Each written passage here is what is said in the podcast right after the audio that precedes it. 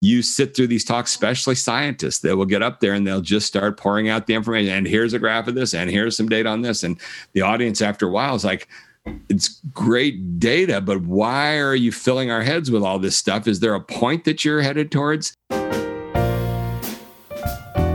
I'm David Otey, and this is The Power of Story and Science, a mix of content and conversations on how to bring your science to life through powerful presentations.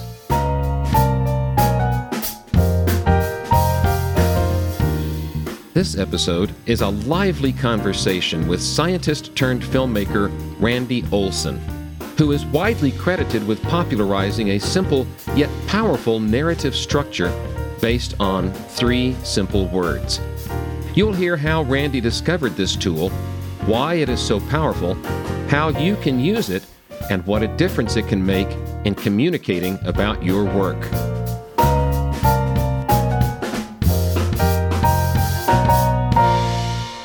Welcome to the Power of Story and Science. I'm your host, David Otey, and I am so thrilled to have a special guest on my show today, Randy Olson, the well known scientist turned filmmaker whose work has been so influential to me in the area of science communication. Welcome, Randy Olson, and would you give us a, a brief introduction for those who don't already have the pleasure of knowing a little bit about who you are and your work? Uh, okie doke. Uh, thanks, David. Great to be here. And in a nutshell, here's my professional life story, which was once upon a time, I was a marine biologist and I really loved that career. Um, did about 15, 20 years of that and even achieved tenure as a professor of marine biology. But I developed this bigger, broader interest in mass communication and science to start with, but information in general.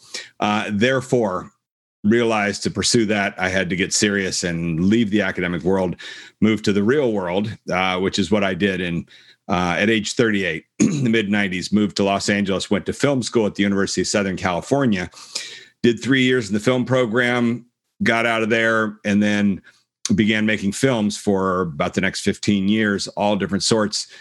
And then in 2009, really circled back to the science world, began to relate what I'd learned along the way um, that I felt would be relevant to scientists. And actually, the more important thing of what I learned was not so much in the film work, world, but really in the acting classes that I took in Hollywood. Those were the things that were really kind of the polar opposite of the academic world and spun my head around, made me see things from a very different perspective. And here we are now, 11 years later, um, just finishing my fifth book and now working up to my neck with science and environmental folks and more in the business world as well, and a little bit in the political world. So just all, the stuff that I have kind of put together is applicable to kind of all walks of life it's applicable wherever someone needs to to capture someone's attention and tell their story, isn't it? Yeah, absolutely. Not only that, it's it's ancient and it's something that's been there all along, but we've had this cultural divide in our society between and especially today more than ever all these different silos. And so Hollywood for the past century has developed this knowledge and yet they haven't had a reason to share it with the rest of society. They've used it to make money. That's what Hollywood does. Okay. So this is the knowledge that underpins how they tell stories that will make a lot of money for them. I went to film school, began to learn about it. And I entered film school with a very analytical mind coming from the science world. So I was there to have fun, number one, um, to tell stories, number two. But then third priority was to be also constantly kind of analyzing how's this stuff work and is there anything here I could take back to the science world? I really did enter into film school on that mission of looking for something I'd take back. And eventually I found it in what we're going to be talking about here, which is the ABT framework. Okay, okay. Now I, I had to uh, to bite my tongue a little bit when you said you you left the world of science and moved to Los Angeles to go into the real world. A lot of people don't consider Los Angeles the real world. I had that pointed out to me a few years ago when I gave a talk at a science meeting, big keynote address, and someone in the Q and A said exactly that. Um, one of my favorite little memories was that when I was still a professor at the University of New Hampshire, I, my very first film was called Lobsters. It was a little five minute short film film. It won an award. The university sent out a press release, and an article was written in the Chronicle of Higher Education. Uh, and the woman who wrote the article did a great job. And so, two years later, when I decided to leave academia, I got in touch with her. and she wrote a little follow up, you know, like where are they now? And okay. she titled it um, "Professor Leaves Academia for More Nurturing Environment." dot dot dot Hollywood.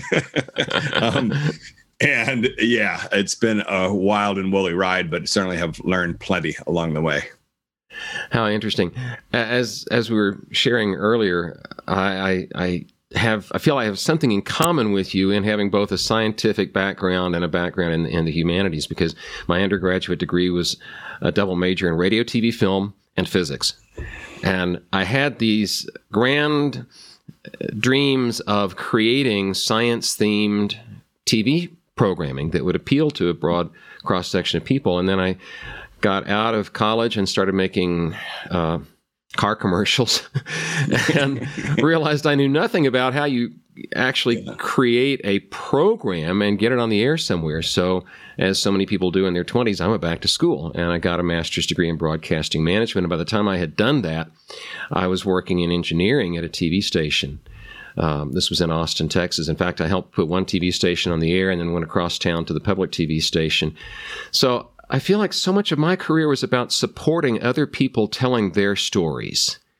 And then through a long series of events that I need not, need not bore you with, I ended up running a training project around this new digital radio technology. And that sort of took me back to what's the story? Because I thought initially we needed to shove all this information down people's throats about how the technology worked and realized that was not what was going to make a successful training program. Instead, what I heard people say was, I'm afraid I'm going to show up for work one day and my job skills are going to be obsolete and I'm going to get yelled at or fired. And that's when I realized, ah, what we've got to do is tap into the story of what these people are experiencing and give them a new story, a new way of knowing that they can be successful in their jobs using this new technology. So that's that ended up being the career changer for me, and I left yeah. broadcasting after that training project was over. Great. So what I have been finding is that as I look at trying to help scientists and engineers, people with a, an analytical bent such as I have, to tell the story of their work, I've looked at some different story models. Um, one of the simplest ones that I like a lot is the ABC model. A wants B despite C. You know, that somebody wants something, there's a striving for something, and there's an obstacle that prevents achieving that result, at least initially. And I've been using that for a while, and then I ran across your ABT model. I read Houston, we have a narrative why science needs story. And I was just blown away by the simplicity and the usefulness of your model. So we teased this in my previous episode when I was talking with Michael Davis, who's familiar with your work as well. And I'd like to get the, the full throated introduction of the ABT model from you now and, and tell us how you came to that and what its usefulness is. Sure. So I had um, gone to film school and had at least five writing courses there and yet never come across this ABT dynamic is what we can talk about to begin with this idea of these three words. But the words are just the super the surface layer. What's more fundamental is the forces they embody. And this is how we communicate all day long. And the three forces are agreement contradiction and consequence. And this is how we mm-hmm agreement, contradiction, consequence. I'll, I'll, okay. I'll, repeat this over and over again. So this takes some digging for me to, to get to that level. But the, the transitional moment for me was 2009. I published my, my first book, Don't Be Such a Scientist. And this was trying to give this critical advice back to the science world on why they do such a bad job in general of communication. And they do, and they don't like to be told that. And a lot of them hate me for the book and everything I have to say. They, you know, irony is scientists get trained to be critical thinkers. Then when you turn that critical mind on them, them, they hate you for it. Um, that's what I've been through. But okay. that's the way it goes. Um, and so I'd written this first book, and there were four main chapters to it. So the chapters are don't be so um, cerebral don't be so literal minded, don't be such a poor storyteller, and don't be so unlikable. And these were four of the biggest, um, you know, suggestions I had back to the science world. The fifth chapter was much more positive. It said, "Be the voice of science." Now that you've soaked this in, get out there and you can really do a good job if you uh, follow these principles. Um, the the law after the book came out it did really well it, it, you know sold plenty of copies and i got invited to a lot of big places like cdc and nih and nasa to spend days doing workshops. And in the beginning, they said, "What do you want to do workshop on?" And I said, "Well, I don't. I've never done workshops, but the longest chapter in the book was don't be such a poor storyteller." So I intuitively knew this was the source of the problem. I just didn't have I knew it was the problem. I didn't have the solution. And in fact, what started to happen after some nice reviews were written about the books, people started to snipe at it a little bit, saying, you know, nice book, but all you did was criticize us. You know, you didn't really mm. give us the tools to fix this stuff. Mm-hmm. And I resented that for a short while. And then I slowly began to hear what they were saying and say, you know what, you're right. And I wanted to have the tool. And then it got handed to me basically in a single moment, which was uh, November 2011, I was watching Comedy Central had a documentary about the making of the animated series South Park called Six Days to Air, which you can find online and watch yourself. And buried in the middle of that is the two co-creators, Trey Parker and Matt Stone, talking about their technique. And in the in, in the middle of that, they had the scene where Matt uh, or sorry, Trey Parker is in his office and it's late Wednesday night. They they take a week to make each episode. And he said, now we come to the point um, where we got a first draft of the script. It's 45 pages long. And now I sit down and use what I call my rule of replacing. And what I do is I go back into the script. And every time I find the word and, I ask myself, could I replace that and with a but or therefore? Every time you replace an and with a but or therefore, the storytelling gets stronger and better and more interesting. Well, I had been through this whole film school program that cost a fortune, three years worth and five writing courses. I had never heard it boiled. The same thing you're talking about, you know, reading Houston. You're, you're like the next level of what I went through, which was I sat there in shock that night. Like, well, you telling me this stuff is as simple as three words and but therefore? Um, started next day started calling my screenwriter friends major screenwriters saying have you ever heard of this thing? And they all said no but it makes sense. You know these are the basic forces yada yada.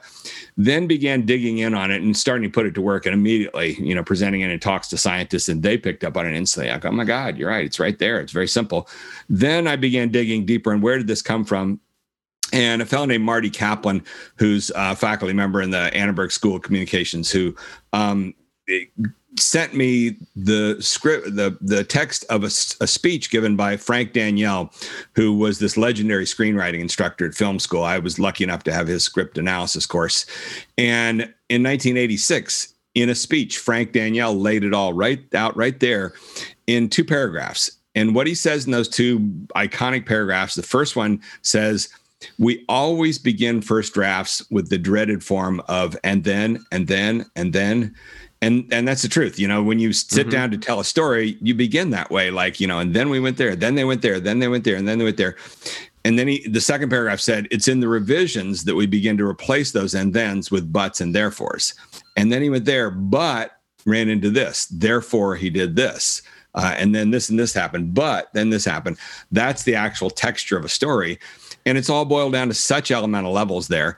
So that really I point to more and more in what I'm writing as what they call in film school the ur text. Where where's the original starting point? That's the earliest thing I can find. 1986, that speech from Frank Daniel, who was was legendary. And you want to know why he was so good and so legendary? Exactly what you're talking about there at the beginning was he had an unusually analytical mind. And mm, this mm-hmm. is how I think we can look at a lot of this, a spectrum from analytical to holistic. And artists are way out there on the holistic side. Some of them hate to think analytically, and they can create these things that can work on us in a completely different way that analytical people can't do that. And analytical people can see the structure inside of things, they can break it down to, to how this stuff works. But you got to have that holistic stuff to really create the true art and beauty in the world. So there's a spectrum there. And, you know, it's not that one is better than the other, they're just the two ends of the spectrum. And so mostly storytelling over the ages has been dominated by the more holistic types. And of course, its origins going back thousands of years was in the oral tradition of telling stories. Most of these stories evolve over time, being told and retold by people who are deep in that holistic side. It was well, over the years, a few people came along with more analytical approaches and began to see the structure. Going all mm-hmm. the way back to the Greeks, they're the first ones that actually Aristotle talked about. There is structure inside of these stories. Mm-hmm. But really monumental guy was Joseph Campbell. And right. in the last century, he's the guy who set out on this mission to look at storytelling around the world with all the different cultures and religions. And he eventually wrote it up in his book, Hero of a Thousand Faces. And at the beginning of that book, there's a quote that I always use in my workshops where he says, there are, of course, many differences in how stories are told between different religions and cultures, but this is a book about the similarities. And that's how we learn things, you know, in the science, science world in particular, is you look for similarities between things. That's what, you know, you start to come up with these theories based on similarities. And he did mm-hmm. that. And what he found was there is a single template that underpins storytelling in all these different cultures. And he he labeled it the monomyth. And this is what a lot of people are now studying. There's a great video that we use a lot in the workshops um, for any of your your folks listening in um, video from ted ed by a fellow named matthew winkler. All you got to do is search matthew winkler um, TED Ed hero, and you'll get the video. And it's a four and a half minute, uh, really nicely animated video that tells about the hero's journey, and that's the, the perfect starting point for everybody. And not not to watch that video once, to watch it a good thirty to forty to fifty times. I'm mm, telling you, I show okay. it repeatedly in the course, and every time I'm watching it, like, oh God, that's yeah. Um, and he goes through this whole monomyth structure, the twelve different stages of it. That's the iconic form of what a story looks like like structurally, analytically. And then okay. Frank Daniel, that I'm talking about, was another person who came along with this analytical perspective. And he came up with a model for writing screenplays that he was, um, you know, really legendary guy. He's from Czechoslovakia. He created the screenwriting program at Columbia University, and then eventually was recruited by the Sundance Institute and by USC. And that's where I met him the year before he died. I was lucky enough to take his course but he had this ability to see this structure and he came up with a, a, structure for writing screenplays that's called the sequence paradigm you know sounds like science speak basically the sequence and that's paradigm. widely used okay. yes that's widely used for screenwriters and it's breaking down the story in a screenplay into eight sequences basically eight um, sequences. that all come together so it's these analytical minds that have seen this structure and then the ABT ends up being the ultimate core of the structure. So the South Park guys mentioned in 2011 I gave a TED Med talk on it in 2013. I wrote the Houston book in 2015, all the while formulating this more and more, figuring out. And in the beginning, several of my colleagues and I, we looked at it and just said, it, it can't be this simple as three words. Well, it is. You know, it's, it's now okay. a decade later of working with this thing. It is absolutely this simple at the start and yet it radiates into infinite complexity. And that's very the, the analogy is fractal structure. That's the same thing with a fractal which is mm, like an okay. ice crystal is used as a standard example of a fractal. At this at the smallest scale an ice crystal is really simple. There's one little set you know little molecule but then it's radiated up and out of out of simplicity comes incredible complexity. It's the same deal with storytelling out of this simple little three part structure of agreement contradiction and consequence. Again those are the forces under the three words. Those glue together to all the the scaling up. And so one of the things i like to talk about is that um, like take a look at any good TV series. You'll see the ABT structure at work there. The example I use is uh, Breaking Bad. You know, one of the greatest exercises in in storytelling in the history of TV, and that ran five seasons. The whole show had an ABT structure to it. The the story of it was an ABT structure. Um, and then every season had ABTs, and every character had their ABTs, and every episode has their ABTs, all the way down to every scene has got ABT dynamic to it. So, for example, you could have a scene where Walt comes home and his wife Skyler's cooking dinner, uh, but then she says, "Walt, why do you have two cell phones?" And therefore, he gets angry and storms out. You know, you see okay. it all the way down at that yeah. scale, this and but therefore structure, and that's just the that's the essence of everything the essence of everything. Wow. Okay. now, a, a, a, real quick question before we go into a break. Um, when you were talking about the monomyth, is that the same thing that is sometimes referred to as the hero's journey?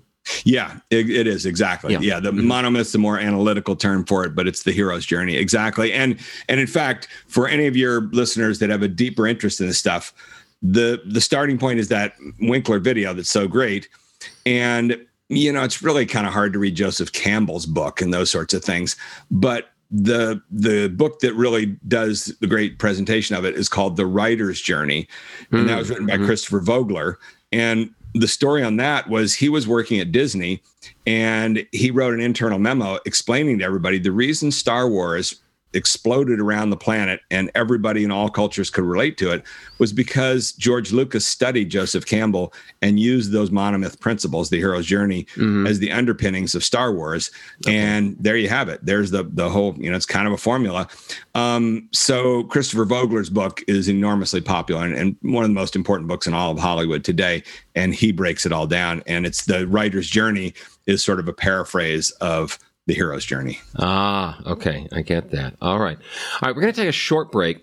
And when we come back, um, I'd love to go a little deeper into just the, the mechanics, the and, but, therefore, what that replaces, yes. how it takes something from being too simple to just complex enough, what happens when you try to make things too complex, and how someone can easily use this to take a completely different approach to science communication than they typically do in a in scientific writing. So I'll plant that seed. We'll come back in just a moment. This is David Otey on the power of story and science, and my guest today is Randy Olson. We'll be right back. You are a knowledgeable expert, and you want your expertise to make a difference to your audience, but you can't see them and gauge their reactions. Therefore, you need new tools for engaging that unseen audience. Hi, I'm David Otey, offering you a way to pick up those tools. In my new self paced online course, you will discover three ways to improve your story, one fascinating tool for hooking your audience's attention, and eight details in your physical environment that will set you apart from other virtual presenters. Today's technical presentations are going virtual and that means you can reach a wider audience as long as you understand how to serve that audience. So join me for the online course Own the Virtual Stage. Confidently connect with an unseen audience. Just go to ownthevirtualstage.com for details.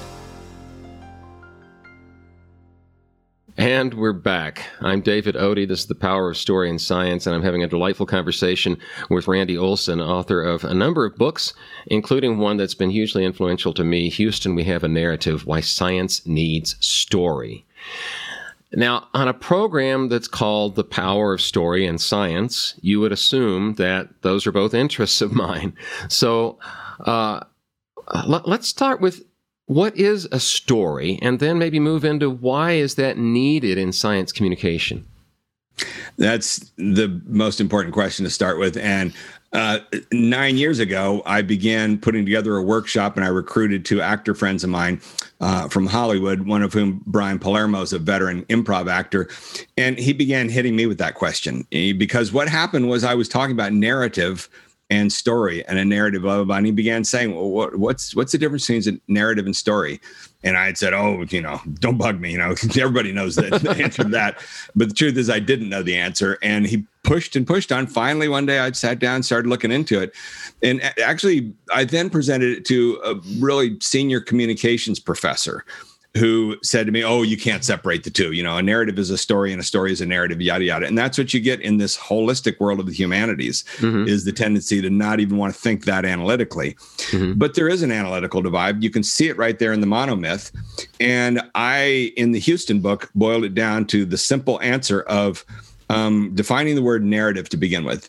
Narrative is the series of events that occur in the search for the solution to a problem. So you see that in the monomyth. What the monomyth shows you is that first off, it says that a story is a circular journey. It begins one place and comes back to the same place. You go in a circle. Um, it goes through three phases. The first phase is the setup phase where nothing's going on. Think of a murder mystery. You go to a town, you get to know everybody. Then the narrative phase begins when we encounter a problem. So you find a dead body. Now you have a problem. Who did it? Or you Dorothy and the Wizard of Oz, you know, mm-hmm. starts off in this boring world, then gets transported to Oz, and now she has a problem how to get home to Kansas. Home Every great right. story has got that basic structure mm-hmm. that the heroes now placed in the situation of a problem where they now have to in, embark in this journey to try and solve it. And that's the same as science, by the way. You know, it is. You pose it? the problem exactly, and then you embark on a journey. you begin to do experiments. You know, right. is it this? Is it that? Is it this? All your hypotheses. Same thing as a, a murder mystery you're trying to solve and the mystery, right? Trying to solve the mystery. Eventually, you do solve it, And then you go back to the third phase, which is back to that calm world that uh, Joseph Campbell called the ordinary world. And the ordinary world is basically the world where there's no problem going on. Your mind is at, ease and everything's great. Mm-hmm. As soon as there's a problem identified, you enter into what he called the special world, where your brain is excited. You're all focused on that. You can't sleep at night because I've got this problem I got to solve, you know, this hypothesis, whatever. Um, so it's that fundamental divide. And then that tracks back to what is a story. And the story is the bigger whole, the whole circular journey. The narrative part is that special world part. It's the series of events occurring in the search for the solution to a problem.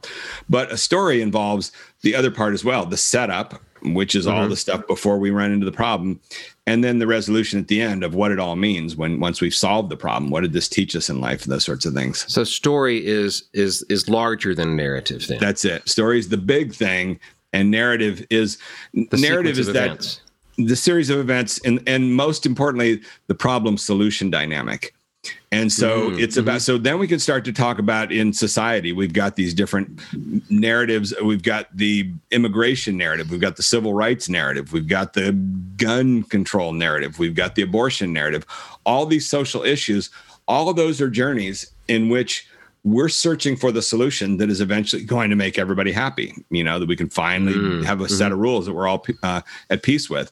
And we're not there for so many of them. The civil rights issue, that's what their whole narrative, the I have a dream speech, that's exactly what that's about. Mm-hmm. The first paragraph, the first substantive paragraph uh, after the greeting of the I Have a Dream speech from Martin Luther King in 1963, one of the greatest speeches in the history of this country, in the top five of most everybody's list. The the first lengthy paragraph is perfect ABT structure. He says basically, we were made a promise 100 years ago mm-hmm. by Lincoln, um, and we made progress on that problem, but we're still it hasn't the debt has not been paid the check right. hasn't been cashed check hasn't been about. cashed right right exactly and the last line of that paragraph um, begins with the word so which is the same as therefore he says therefore. so we are gathered here today on the mall to continue this struggle so there's perfect ABT structure right there um, and then by the way while we're on the subject one of the other greatest iconic uses of the abt structure is the Gettysburg Address. And that speech is nothing more than a three paragraph ABT. When you look at it, the first paragraph says we are a great and mighty nation. The second paragraph says, but we're engaged in this right. horrible civil war. Right. The third paragraph says, therefore, it's up to us, the living, to make sure these souls were not lost in vain. We've got to do these things. So it's this basic thinking, the structure, which is how the brain is programmed. And it's as simple as setup, problem, solution, and but, therefore, agreement, contradiction, and consequence. Now, the real mission that I'm on nowadays, just to explain what I do for a living, is mm-hmm. my new book um, the narrative gym, which has arisen this year out of the course that I've done on the ABT framework. And what this is about is this analogy that the narrative part of your brain is like a muscle, and this narrative stuff is is it, it's it's easy to pick up and therefore in the first moment think, oh, I got the three words, I'm all set. But actually, it's a lifetime of struggle getting really good at narrative, and you need to approach it with this mentality of thinking about the narrative part of your brain being like a muscle that needs to be conditioned, practiced, worked out. And why in the world all these academics, for example, think that they can do no practice year all year long and then get up and give a talk and have it you know be wonderful? Right. Um, there's no professional athletes that think that way. They all practice day in and day out. There's no performers. There's no you know actors. They're yeah. always conditioning themselves. Every actor i've gotten to know that was a good actor in hollywood when they're not on TV shows, they're doing plays and things like that. They're filling their time or they're taking courses. They mm-hmm. know that if you leave this muscle alone, it atrophies and you're no good. So why in the world don't these academics think that way? They don't. They've never had anybody, you know, scold them about that, and they give horrible talks that are completely non-narrative, which then gets back to that that uh, the term narrative. So there is narrative and non-narrative. Narrative is that ABT structure non-narrative is what Frank Daniel had talked about in that first paragraph, which is we always start. That's what he was saying basically. We always and, start and and the and and and thing. That's non-narrative. You know, like, well, what, what's the problem we're working? Where are we going on this journey? And you sit through these talks, especially scientists. They will get up there and they'll just start pouring out the information. And here's a graph of this, and here's some data on this. And the audience, after a while, is like, it's great data, but why are you filling our heads with all this stuff? Is there a point that you're headed towards? That's exactly. where the but comes in. Exactly. Right. Yeah. Yeah, because the, the basic structure of most scientific presentations is the same as most scientific papers we saw this observation and this observation, and we wondered about this, and we tried this apparatus and this procedure, and here's our result. And there's no mm-hmm. no narrative to that. Well, and, and to that very point, you know, the a hundred years ago, scientists communicated so much better than today, and they don't like being told that. They've gone backwards for communication really? in oh in an enormous way. You know, communication is terrible today compared to what it was a hundred years ago. Because a hundred years ago, people had the time, the brain space, and incubated these things and found the ABT structure before they got up and started talking about them. And the result of that was um, in the beginning with the communication of science in the 1600s the first journals were written and they were and and and journals. They were the london philosophical society's proceedings things like that. They would just be disgorgement of and you know somebody saw this and somebody measured this and somebody got this. Well over time there began to be this basically selective pressure, which is people couldn't read that stuff and like, you know, get to the point. And so by the 1800s, scientific papers began to take a form, which was the first part would be about a theory, the second part would be about an experiment that was done, the third part would be uh, uh, putting it into the context, the discussion. Mm-hmm. Finally, by a century ago, um, the science world came together and created this template that you see in all scientific papers today, almost all of them. It's called the IMRAD template. Right. Um, IMRAD stands for Introduction, Methods, Results, and Discussion. It's the four part structure, and that's pure ABT. So when you write a scientific paper, you're implementing this ABT dynamic. What you do in the introduction is ABT structured, which is you review all this literature, you know, and there was a study on this 80 years ago, and another study shows this, and and and and and and and uh, and we now know a lot about this topic, but the one thing nobody's ever really examined is this. Therefore, mm-hmm. here's what we did then you go into your methods then you go into your results then you come back then you go to discussion and you really get back into the ABT stuff, you know, and you use the ABT to synthesize what we now know. So if, if ABT underlies the, the, the, basic format of the of the IMRAD structure for a scientific paper, yeah, why are so many scientific presentations so bad? um, because of a preoccupation with information and a belief that the facts speak, speak for themselves yeah. and that the willingness to tolerate tangents and because the people involved are heavily cerebral so you know we've got this vertical axis that some people are massively informational and then you know there's non-academics that are just really visceral and they don't really have that ability people that are really informational they can take your and and and thing and they can put it together into their own understanding but mostly they already know what the problems are you're working on. You know they know why this is important why we need to do it. And so they're what we call the inner group. Um, and this is why it's so great to give a talk to everybody that works in your laboratory because when you work with the inner group, you don't need any of this narrative stuff. They mm-hmm. they're already there with you, and mm-hmm. that's why it's so fun. That's why everybody likes to hang out with their friends and their family and all that sort of stuff. You don't have to waste any time putting things into context, explaining stuff. That's it's like the old show Cheers. You want to go where everybody knows your name. yeah, they're all interested in what you did. Context already. Yeah, that's it. Yeah, you don't have to waste any time on context. You just get right into the stuff, and you can describe what happened in terms of the real world exactly what did happen because most of the real world is and and and you know that's the problem. You know most most people's lives aren't that interesting. Mm-hmm. and you see this all the time. When you try and write a book about somebody's life you have to restructure it to cut out all the boring stuff they did in their life. Nobody wants to hear about their day-to-day routine. We want to hear the high points and the low points of what they went through. So the real world is and and and.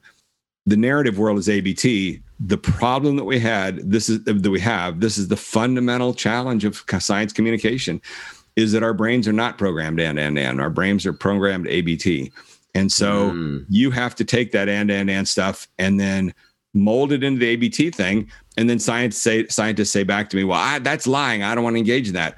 Well, I'm sorry, but a hundred years ago, they already decided for you with this IMRAD template. That's what the IMRAD is. It's a set of rules that says to you, you're not allowed to present the and and and thing. You're going to bore, you're going to ruin the whole profession of science if you start doing talks that are all and and and. You've got to comply with this.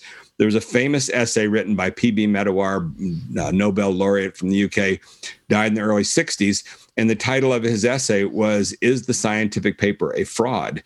And oh. he basically took this to his grave, his distress over the fact that you have to engage in this highly subjective process when you write a scientific paper. You may have done 23 experiments, but they're not going to let you publish all of them. You got to pick the three that you think were important. And mm-hmm. I've been at scientific talks where somebody in the Q&A said, "Did you measure this one thing?" And the per- the scientist says, "Oh, of course." And the whole audience says, "Why didn't you present that to us?" Your whole thing would be different if you told us, you know, the data on that one thing. I've seen that happen, you know, mm-hmm. and basically the scientists didn't know that that was that important. This is why in shaping this stuff, you've got to work with a group of people. You've got to have the whole training program we've done the last five years that I outlined at the end of the Houston book is story circles, where you pull together a group of five people and one person presents their ABT and the other four are trained in these questions to ask to help shape it and strengthen it because you end up with so many blind spots, you know, in shaping narrative when you're making these subjective decisions. Well, I'm just not going to tell the audience I measured this. And then next thing you know, like, well, you That's should have told us. The one thing they wanted to know. Right. Yes. Wow. okay. Gosh, we're, I, I feel like I just keep talking to you forever, but we're going to need to wrap this up. Yeah, yeah. Um, yeah. And uh, I guess what I would like to do is to say, is there uh, one? Here's the most important thing I can tell you right you now, which is yet. okay. Here is the Houston. We have a narrative book, and this is the most important thing about the new book: is notice the thickness side by side. The new book is teeny tiny, and you can blow through it in probably an hour. There's only really 75 pages of content, um, intentionally written to be. It, it's much shorter and concise because after this long journey, I finally know what I wanted to say. Um, the Houston thing has got a lot of stuff in there, and it's great for academics and things like that. It was an academic book published by University of Chicago Press. This new book is for everybody, and it's so short and light and breezy. So that's what I would encourage everybody. And furthermore, it's only five bucks. You know, what do you okay. what do you wow. got to lose? What as our value. president likes to say, what do you got to lose? Um, so yeah, it's just the super. It's the book that you want sitting on your desk to help you shape the narrative and I think the last thing I will tell you is that everybody should be doing this ABT exercise and don't let anybody tell you oh i need a day or two. This is what happens all the time. I say to people they say well, you know help me on my project. And i say all right right now tell me off the top of your head what's the abt of you know your project? Um and you know if, matter of fact, let's do this right now. Let me put you in the hot, hot seat. Right. Tell me the ABT of this of this podcast. The ABT of this podcast. Scientists need to communicate their work, and they've got opportunities to do that, but they rarely use those opportunities to their advantage because they're so caught up in a wrong way. Therefore, they need to think about communicating science differently. All right, ladies and gentlemen, we did not rehearse that. I had he had no forewarning of that. That was awesome. Yeah, that was great. See, you did that off the top of your head. That's f- far better than most people do. But what you get with a lot of people is they they first to say, you know, no, I need a day or two to think, and then you say, no, right now you can do this, and they go, okay, and then you see their eyeballs roll back in their head as they're activating the narrative part of their brain. And then you say, just give me a couple things for your and and to set it up, not too much. Yeah. Then get to the butt tell me what that is therefore and people can do it spur i do it with students all the time. And you know once somebody does it then they go oh wow that actually was pretty easy. Yeah do, everybody needs to do that. Do everybody your needs to do that. So if you're working on a scientific report and you can just start out with some observations say we know this is true and this is true but we also found this to be true therefore here's what we need to investigate further then you're using. Yeah, yeah, and, and, keep in mind the but is the statement of the problem. So it's strongest because here's the deal: is that we're all driven by the problem solution dynamic, mm-hmm. and you know. Imagine you're at the hardware store looking for something, and over the counter is a guy saying, "You know, I'm having a problem, you know, realigning my gutters on my house." And you just did that, you know, last year. You can't help yourself when you hear that. Like, I, I want to help that person solve their problem. Problems draw everybody in, and that's the way you want to communicate the work that you've been doing is share your problem with everybody before you tell them how you solved it. And the best thing you can do is share it in a way that their minds are not active. Well, how would I do that? And almost, you know, with the tone of, can anybody help me solve this thing? Because I'm going to tell you in a minute how I did it, but maybe you've got some better ideas. That's when brains get most activated. It's it's all about the problem solution dynamic. That's what the ABT is. And that's what you want to do is activate your listeners' brains when you're giving a, a presentation. Ideally.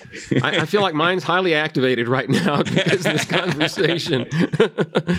wow. That's great. I'm going to have to draw this to a close. So, uh, your your newest book is The Narrative Gym, and yes. is, it's your skinniest one? Yes. you know, that makes me feel a lot better because uh, I, I, just sent my third book off to my editor, and all my books are about that skinny. So now that's that's like good. good. I mean, I hate to say it. Well, you know, the very first little uh, preface thing I talk about is TLDR. Do you know what that mm-hmm. stands for? Yes. Uh, what does uh, TLDR stand for? Uh, wait, TLDR. No, I'm thinking of something else. Yeah, so most Sorry. people don't know about that, but it's a it's a little acronym that's used on groups like Reddit, uh, you know, in the comment section what happens is somebody will write a whole long rant and the next person's comment will just be TLDR. It stands for too long, didn't read. Too long, didn't um, read. Okay. Okay. and that's the problem, you know. And so I've seen it, but didn't as, know what it meant. Okay. Yeah. Much as I love the Houston book, it's pretty long and pretty dense. It's a TLDR thing. I don't blame people if they, you know, bought it and never read it. But the new one, that's the first thing I say is I hope that this is not a TLDR book. You know, I hope people end up saying, uh, just right, totally read it. That's great. Where can people find this book? Amazon. Amazon. Okay. All right. Where can people find out more about you and your workshops? Um, and by the way, also we're in the next few days. I think the audio book version of it is going to go up as well, and that you know is also very listenable. Um, I don't know, you know, the in terms of the workshop stuff, we're, we're kind of booked up for a while, so that's that's a little tough. But the books, I think, for for starters, the best entry point. And this book is so simple and practical. Okay, uh, just grab it and, and set to. Work. So that's where people need to go. The narrative yeah. Yes. I will go get my workout at the Narrative Gym. I can't wait to get that and, uh, and get through it. this has been such a fascinating conversation. Randy, thank you for being uh, part of my program. Yeah, no, no, great. And thank you for having an ABT to share with me right off the top of your head. You could have made me look really bad if you'd locked up and like, ah, I can't do it. So, yeah. we would have both looked bad if that had happened after I said I was such a fan of it. Great. Wow, this has been the power of story and science. And. I believe you picked up some uh, some insights into the power of story and communicating science today. So if that's if that's true for you, then mission accomplished. If you'd like to follow up with me, if you'd like to offer any feedback on this program or suggest future guests, the simplest way to get hold of me would be to follow up by going to storyandscience.com. That's storyandscience.com. I'm David Otey. Thanks for your attention. This has been The Power of Story and Science. If you like what you heard, please tell a friend, leave us a review, or so that you don't miss anything, subscribe at Podbean or wherever you like to get your podcasts. This program is a production of Speaking of Solutions, LLC. Theme music by Kevin Lufkin. I'm David Otey. Thanks for listening.